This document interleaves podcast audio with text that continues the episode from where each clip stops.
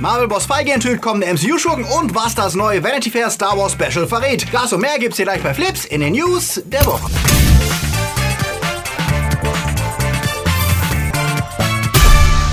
Die Themen der Woche. Star Wars Koto wird verfilmt. Sonic ausgebremst. Tarantino in Cannes. Aladdin enttäuscht. Games-Konsole zum Kurbeln und Game of Thrones Sequels abgesagt. Flips wird im Mai unterstützt von unseren Flips Guardians. Fabio Mattenberger, Dark System, Alter Ihr und Wir, Dominik Richter, Silko Pillasch, Luca Kamens, Sepp Kerschbaumer, Akoya, Anja Scholz, Onno Dreipolz, Daniel Schuh, Dennis Heide, Kaveni Veggie, Der Twaslöper, Toni Barth, Sterntor 1, Derby, Nanoska, Christi, Marc-André Schreiber, JFK Faker, Pascal André Heimlicher und T-Unit CB. Ein großer Dank geht auch an unsere Flips Junior Guardians. Vielen Dank für euren Support. Wenn euch unsere Filmnews gefallen, denkt daran, den Kanal zu abonnieren. Dieses Video wird unterstützt von Sky Ticket. Wer uns schon länger verfolgt, weiß, ich reise gerne an ungewöhnliche Orte und bin ein Fan von ganz realen Geschichten, die die Welt verändert haben. Wie zum Beispiel Tschernobyl, wo ich insgesamt zweimal war, um mir anzusehen, wie es dort drei Jahrzehnte nach dem schweren Reaktorunfall aussieht. Da passt es perfekt, dass jetzt die Sky Original Serie Tschernobyl erschienen ist, die mit Starbesetzung die schockierende Geschichte der Katastrophe, ihre Opfer und Helden nacherzählt und wie es 1986 zu dem spektakulären Unglück kommen konnte. Mit Stellan Skarsgård, Jared Harris, Emily Watson unter der Regie von Joan Rank, der unter anderem bei Breaking Bad, Walking Dead und Bates Motel hinter der Kamera stand. Die Serie wird gerade richtig gehypt. Der Trailer wurde millionenfach angesehen, die Kritiken sind fantastisch und feiern sie mit einer 96% Wertung und ich bin ebenfalls ziemlich begeistert gewesen. In fünf Folgen erfahrt ihr, was damals wirklich passiert ist. Am bequemsten guckt ihr Chernobyl mit Sky Ticket auf Smart TVs, Gamekonsolen oder Tablets und Handys. Zusätzlich gibt es dort auch Hitserien wie Walking Dead, Westworld und natürlich Game of Thrones komplett. Und ihr bleibt flexibel, da Sky Ticket immer monatlich kündbar ist. Probiert es aus, es lohnt sich, besonders jetzt für Chernobyl, die Serie. Neulich erschütterte ja ein kleiner blauhaariger Flitzer das Netz. Nicht der, sondern äh, Sonic. Genau, der sah nämlich im ersten Trailer so gruselig Fehldesign aus, dass die Fans so hart faceponten, dass sich der Regisseur selbst zu Wort meldete und versprach, wir haben verstanden, das Design wird geändert. Was viele Fans feierten, wurde von Branchenkennern aber auch kritisch gesehen, denn der Starttermin lag bei Anfang November und wer die Effektbranche kennt, befürchtete das Schlimmste für die Animatoren, die jetzt im Akkord ausbessern sollten, was auf der Führungsebene vergeigt wurde. Wie im Game Design ist der Crunch ja auch für viele Effektspezialisten harter Alltag und Burnout durch Überarbeitung an der Tagesordnung. Diese Woche gab es jetzt einen Lichtblick. Regisseur Jeff Fowler meldete sich nochmal per Twitter und verkündete eine Startterminverschiebung um drei Monate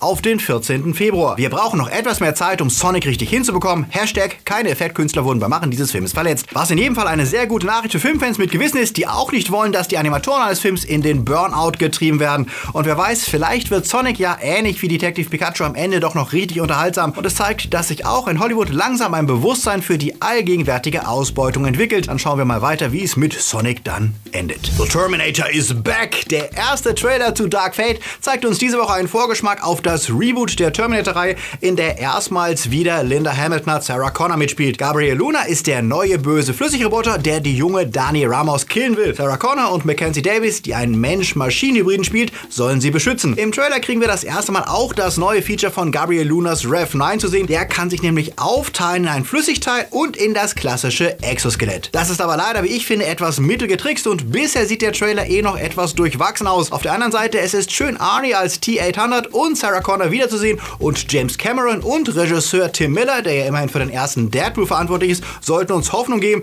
dass der neue Teil eine Rückkehr zur Form wird. Was meint ihr dazu? Schreibt es uns. Und Once Upon a Time in Hollywood brachte uns ebenfalls einen neuen Trailer, der für einen Tarantino-Trailer ziemlich gewöhnlich aussieht, wie ich finde. Alles sieht schon cool aus, aber der Trailer verrät uns schon sehr viel von der Story und ist weniger stylisch, als wir das vom Meister gewohnt sind. Der Trailer zeigt mehr vom Retro-Hollywood-Charme, aber auch von der düsteren Seite der Story rund um Charles Manson und Sharon Tates Mord. In Cannes, wo der Film Premiere feierte, bat Tarantino darum, noch nicht zu spoilern, bis der Film dann regulär im Kino anläuft und er durfte sich über positive Reviews freuen. Die Festivalpresse gab im Schnitt 8,5 Punkte, was ja schon mal Gutes erwarten lässt. Aladdin startete ja schon diese Woche und seit Mittwoch dürfen wir auch sagen, wie wir ihn fanden. Und ja, Maniac und ich waren eher etwas enttäuscht, denn der Film wirkt doch ziemlich lahmarschig, unwitzig und sehr undynamisch im Vergleich zum Original. Und Will Smith sieht leider im Film nicht besser aus als in den Trailern. Auch die Kritik ist alles andere als übermäßig begeistert. Derzeit pendelt der Film zwischen 5,5 und 6 Punkten bei Rotten Tomatoes mit der Anmerkung, die wir auch hatten. Eigentlich ist er komplett überflüssig, was sein Kassenerfolg aber natürlich nicht schaden wird, denn auch das missratene Remake von Die Schön und das Biest war ja ein gigantischer Erfolg und den erwarten wir auch für Aladdin. Zeitreisen sind in und das nicht erst seit Endgame. Selbst der altgediente Tatort hatte ja seine Zeitschleifenfolge und bewiesen, dass das Konzept immer wieder für interessante Stories taugt. Das beweist auch der neue Netflix-Film See You Yesterday, in dem die hochbegabte CJ Zeitreise-Rucksäcke entwickelt und zusammen mit Freunden versucht, in die Vergangenheit zu reisen, um ihren verstorbenen Bruder zu retten. Und natürlich hat der Eingriff in die Zeit Folgen. Das ist ziemlich spannend und cool umgesetzt, was nicht nur der Besetzung, sondern wohl auch dem Produzenten Spike Lee zu verdanken ist, der ja zuletzt mit Black Clansman überzeugte. Ich habe ihn mal angeschaut und empfehle euch, das gleiche zu tun. See You Yesterday gibt es jetzt auf Netflix. Star Wars-Fans hatten ja wieder eine bewegte Woche hinter sich, denn zunächst präsentierte Vanity Fair ein ausführliches Special mit vielen neuen Bildern zu Episode 9, die mal wieder die Fantasie beflügelten. Und dem Blatt auf Twitter prompt den Vorwurf von Spoilern einbrachten, dass bei offiziellen Bildern die Lucasfilm selbst für die Promo freigegeben hat.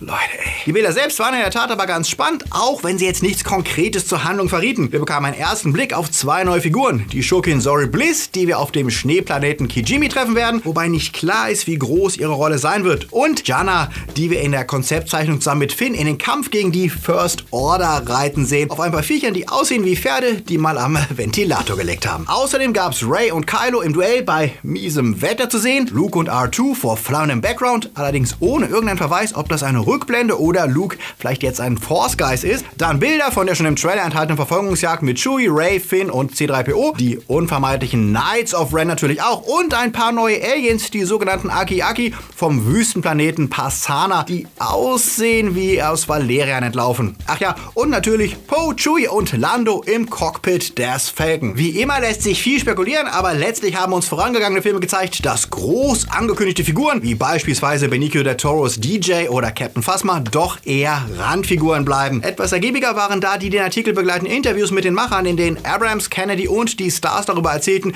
wie schwierig es war, aus bisher ungenutzten Szenen die zu finden, in denen Leias Story zu Ende erzählt werden kann und wie das Drehbuch bewusst so geschrieben wurde, dass Leias Figur würdig auserzählt werden kann, ohne dabei auf CGI-Tricks zurückgreifen zu müssen. Die Tochter der verstorbenen Carrie Fisher, Billy Lord, die im Film die Resistance-Kämpferin Connix spielt, wird auf eigenen Wunsch sogar eine Szene mit ihrer verstorbenen Mutter haben. J.J. Abrams versicherte außerdem, dass er weiterhin auf den realistischen Look wie in Episode 7 setzt, der sich an den Originalfilm orientiert, weil er die deutlich lieber mag als die Greenscreen Prequel. Und er verriet, dass der Film ein Jahr nach Episode 8 spielen wird, was auch erklären soll, warum Rey inzwischen eine so talentierte Jedi-Kämpferin ist und dass Kylo Ren ein Jahr Zeit hatte, die First Order nach seinem Willen zu formen und wie Ben Solo überhaupt zu Kylo Ren wurde. Außerdem hatten die Gerüchte wohl recht, dass der Film den Jahrhunderte währenden Konflikt zwischen Sith und Jedi zu Ende führen soll. Abrams erzählt auch, dass er möchte, dass der Film für sich funktioniert, aber gleichzeitig alle acht vorhergehenden zu einem Abschluss führt. Und nein, der Film soll sich im Gegensatz zu Episode 7 nicht als Neuauflage eines alten Films entpuppen. Abrams sagte, unsere Haltung ist jetzt, fuck it, wir machen das jetzt einfach so, wie das passt und für die Story richtig ist. Was wünschenswert wäre, aber nach der zaghaften Pressekonferenz auf der Star Wars Celebration doch leichte Zweifel hinterlässt, denn der Erwartungsdruck, der auf Episode 9 lastet, ist gewaltig. Was denkt ihr darüber und was wünscht ihr euch eigentlich für die finale Episode der Skywalker-Saga? Sagt es uns in den Kommentaren. Und als wäre so viel Star Wars noch nicht genug, BuzzFeed verkündete diese Woche, dass trotz der angekündigten dreijährigen Kinopause von Star Wars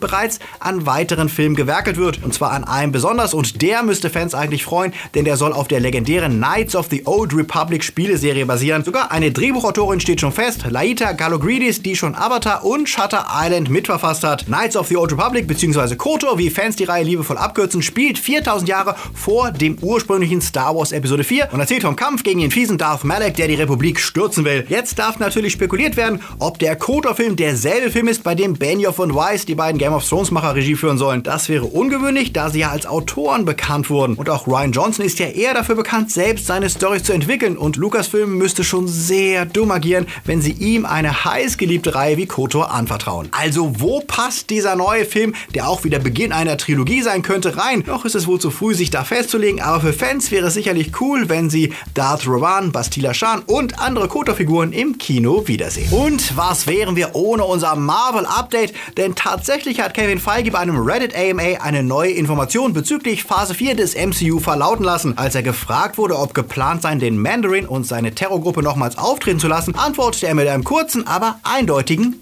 Ja, ohne natürlich Details zu verraten. Der Mandarin war ja eine der kontroversesten Figuren im MCU, denn viele Fans nahmen Iron Man 3 damals übel, dass der legendäre Bösewicht als äh, versoffener Schauspieler enttarnt wurde, der die Figur nur gespielt hat. Ein Kurzfan enthüllte dann zwar, dass der echte Mandarin lebt und gar nicht so happy über die Aktion ist, aber das war es bisher. Fraglich ist natürlich, gegen wen der Mandarin, wenn er denn wiederkehrt, antreten könnte, nachdem Tony ja nicht mehr zur Verfügung steht. Und da denken wir natürlich sofort an die Theorien um den Iron Lad, alias Harley Keener, der ja in Iron Man 3 eine wichtige Rolle spielte, als Tonys jugendlicher Kumpel und wir sahen ihn am Ende ja von Endgame wieder. Wenn er wie vermutet zusammen mit Ant-Mans Tochter in Phase 4 die Young Avengers anführen soll, dann wäre es konsequent, wenn sie gegen einen von Iron Mans alten Feinden antritt. Spannend wäre auch, wie der echte Mandarin dann umgesetzt wird, denn genau wie beim kommenden Shang-Chi-Film trägt die Originalfigur ja ziemlich viele rassistische Klischees mit sich herum und kann heute nicht mehr so erzählt werden wie in den 60er Jahren. Die Comics haben bei Shang-Chi seine Herkunft als Sohn von Fu Manchu schon korrigiert und da die Figur ja dem Massenpublikum sehr unbekannt ist, haben die Macher des Films ja eigentlich freie Hand, eine Backstory ohne problematische Klischees zu entwickeln. Wir hoffen mal, dass sie das dann bei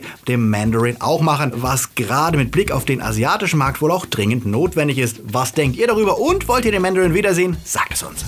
Serien. Hinter den Kulissen der kommenden Star Trek-Serie Picard rappelt es ja wieder ordentlich, dass CBS All Access sich mit J.J. Abrams Produktionsgesellschaft lange nicht einigen konnte, wie neu und abweichend die Serie von bekannten Picard werden soll. CBS versucht ja nach dem Backlash gegen Discovery gerade wieder den entstandenen Schaden zu flicken und Altfans zurückzuholen und vor allem Spielzeuglizenznehmer dazu zu bewegen, Produkte zu den neuen Track-Serien zu produzieren, die wichtiger Teil der Gewinnstrategie sind. Und die Fans wollen nun mal klassisches Track und haben Merch, das auf J.J. Abrams Calvin Timeline basierte, bisher bisher verschmäht. Auf den letzten Drücker hat CBS jetzt wohl einen Kompromiss mit der Produktionsfirma gefunden, auch wenn niemand konkret sagen will, was am ursprünglichen Picard-Konzept geändert wurde. Die Dreharbeiten laufen auf jeden Fall und ein erster Teaser zeigt uns diese Woche ein Picard im Ruhestand auf seinem Weinberg. Etwas, das wir ja schon aus dem TNG-Finale kennen. Und der Off-Text deutet an, dass Picard nach einem schweren Vorfall die Starfleet verlassen hat. Was das ist, erfahren wir vielleicht dann, wenn der erste lange Trailer kommt. Übrigens, bei uns wird die neue Picard-Serie nicht wie bisher auf Netflix erscheinen, sondern auf Amazon Prime laufen.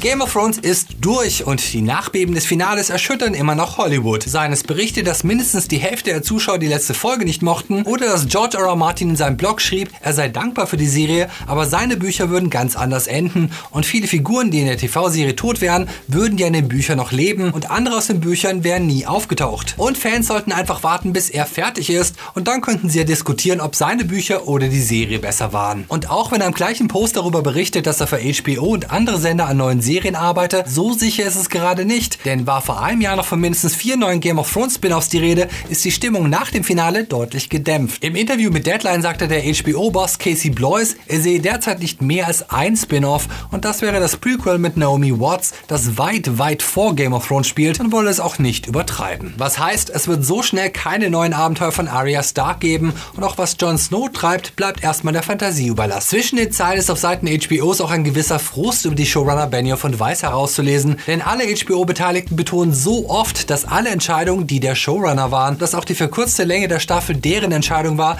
dass es schon fast wie eine Distanzierung klingt. So nach dem Motto, wir hätten gerne noch drei Staffeln gehabt, wir hätten auch mehr Folgen erlaubt, aber Benioff und Weiss wollten nicht. Es war ihre Vision und sie haben eben ihr Ding gemacht und wenn die Leute das jetzt hassen, nicht unsere Schuld. Ob das Gehetze der beiden daran lag, dass sie schnell zu Star Wars wechseln wollten oder ob ihnen, wie George R. R. Martin vermutet, das Ganze einfach zu stressig wurde und sie mehr privat leben wollten. Vielleicht erfahren wir das in ein paar Jahren, wenn sie auf diese Zeit zurückschauen. Wollt ihr eigentlich noch Spin-off-Shows sehen? Sagt es uns da unten. Wir alle spekulieren ja so kurz vor der E3 schon über die nächste Konsolengeneration. Was wird die PlayStation 5 bringen? Wie sieht die nächste Xbox aus? Kommt die Switch Pro? Und wie wird Google Stadia den Markt aufwirbeln? Dass es manchmal aber gar kein Hightech braucht, sondern nur eine neue Idee, um die Gamer zu faszinieren, das bewies diese Woche der Publisher Panic, der durch Firewatch bekannt geworden ist. Er verkündete völlig überraschend die Handheld-Konsole Playdate, die durch quietschgelbes Design und ein super scharfes, unbeleuchtetes Monochrom-Display und eine seitliche Kurbel verblüfft. Und wer jetzt denkt, hä?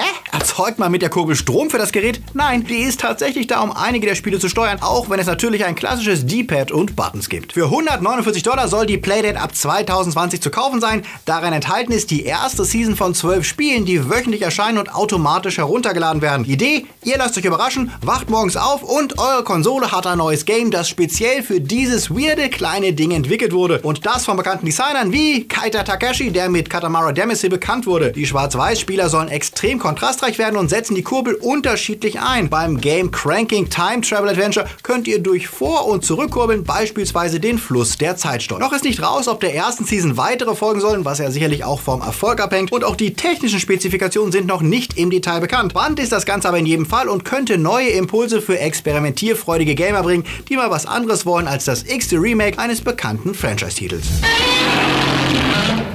ja, hier sind sie, unsere Starts der Woche.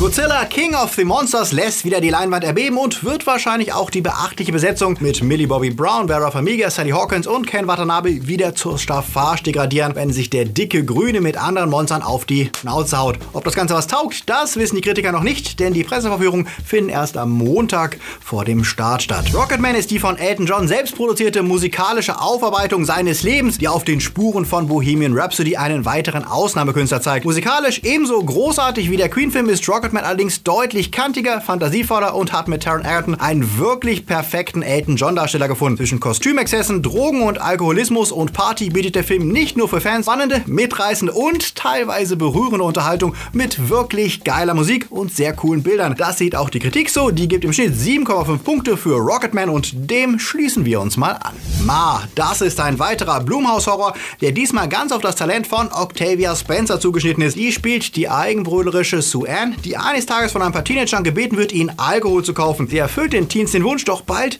wird den Kids klar, dass Sue ihre eigenen Ziele verfolgt und mehr von ihnen will. Und das wird bald ganz schön creepy. Ich habe den Film am Freitag schon gesehen, aber darf noch nichts sagen, da noch Embargo auf den Kritiken liegt. Wenn ihr Octavia Spencer mögt, dann könnt ihr euch ab Donnerstag selbst ein Bild von Ma machen. Wir setzen weiterhin auf deine Hilfe, dass wir dieses Jahr noch die 100.000 Abos knacken. Deswegen teile uns gerne auf WhatsApp, auf Twitter, auf Insta, wo immer ihr auch seid und stalkt uns dort, was das Zeug hält. Und wenn ihr unser Game of Thrones Video über das verkackte Finale noch nicht gesehen habt, jetzt wäre eine prima Gelegenheit. Außerdem kommt der Sommer mit großen Schritten und das heißt weniger Einnahmen durch Werbung für uns. Wir brauchen also verstärkt eure Hilfe in die nächsten Monate und wenn euch gefällt, was wir machen, supportet uns doch auf Patreon, lest eure Namen in der Sendung und sorgt dafür, dass wir hier weitermachen können. Oder lasst uns doch einmalig und ohne Verpflichtungen eine kleine Spende von ein paar Euro bei PayPal da. Auch die Links findet ihr unten in der Beschreibung. Diese coolen Leute, die Flips Time Lord, supporten uns schon monatlich. Genauso wie die Flips Guardians, Junior Guardians, die Padawans und die Patronus, die ihr hier seht. Danke an euch alle. Denkt dran, mit Sky Ticket könnt ihr geniale und hochgelobte Serien wie das Sky Original Chernobyl sofort im Stream sehen. Probiert es aus und schaut euch an, was damals wirklich passiert ist. Der Link ist auch dazu in der Beschreibung. Doch bevor ihr weiterschaut, denkt dran, heute ist Europawahl.